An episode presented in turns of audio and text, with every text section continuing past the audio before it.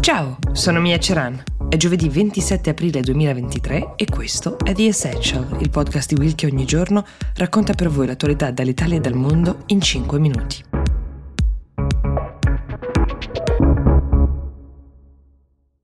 Per la prima volta dallo scoppio del conflitto in Ucraina, Zelensky e il presidente cinese Xi Jinping si sono sentiti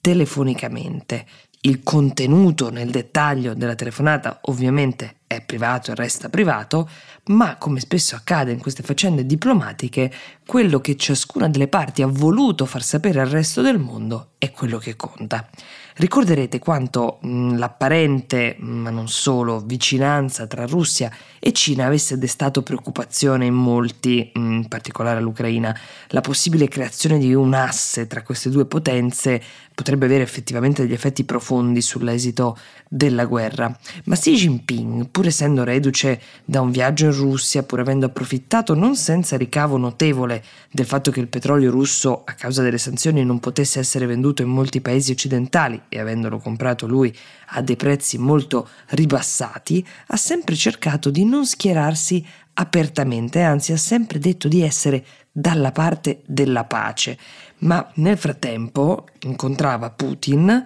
mentre Zelensky lamentava di non essere mai riuscito dallo scoppio del conflitto ad oggi a parlargli.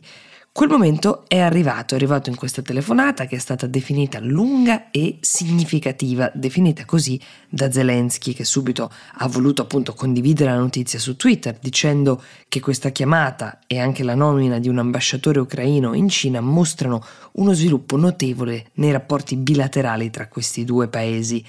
La Cina, da parte sua, si è limitata a confermare che sì, la chiamata c'è stata e ancora una volta ha ribadito di essere dalla parte della pace. I maliziosi sostengono che sarebbe stato più onesto dire dalla parte della Cina e basta. L'ultima visita in Russia, quella che vi citavo di Xi Jinping, è accaduta solo il mese scorso, c'è stata il mese scorso, due giorni di visita di Stato, durante la quale Xi Jinping ha ribadito che Putin è un grande amico, forse ricorderete anche che ad un certo punto la Cina provò a proporsi quasi come mediatore per la pace tra i due paesi, proponendo un piano in 12 punti, la cui vaghezza però rendeva abbastanza impossibile ogni applicazione. Allo stesso tempo va detto che la Cina non si è mai schierata militarmente, non ha mai fornito armi alla Russia, almeno che si sappia. Gli Stati Uniti invece notoriamente hanno sostenuto l'Ucraina senza se e senza ma, notoriamente non sono in ottimi rapporti con la Cina e hanno comunque fatto sapere che questa telefonata tra Zelensky e Xi Jinping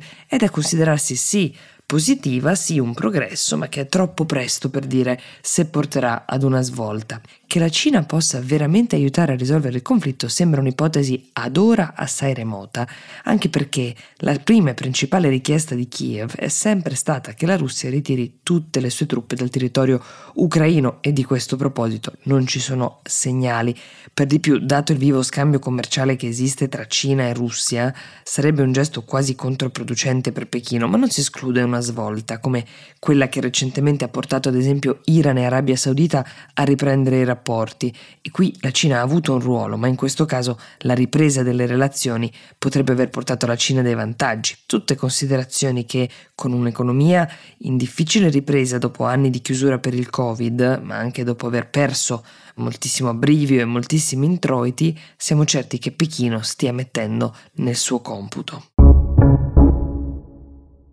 La settimana scorsa invece vi abbiamo parlato del tentativo andato non benissimo di SpaceX, la compagnia spaziale di Elon Musk, di far decollare la sua Starship, ma non vi abbiamo invece ancora dato conto di quello che è accaduto alla società spaziale privata giapponese iSpace, che ha tentato nei giorni scorsi di far atterrare sulla Luna il suo veicolo Akuto RM1, un tentativo andato a vuoto perché a pochi metri dalla superficie lunare le comunicazioni con il lander, come si chiama il robot eh, che tentava l'allunaggio, si sono interrotte, il che ha fatto pensare che eh, si sia schiantato, visto che non ci sono più contatti. Se la missione fosse arrivata a termine, questo sarebbe stato il primo robot privato ad arrivare sulla Luna, un momento spartiacque nella storia del nostro rapporto con lo spazio, visto che fino ad ora soltanto le agenzie spaziali di soli tre paesi ci sono riuscite, quella dell'ex Unione Sovietica,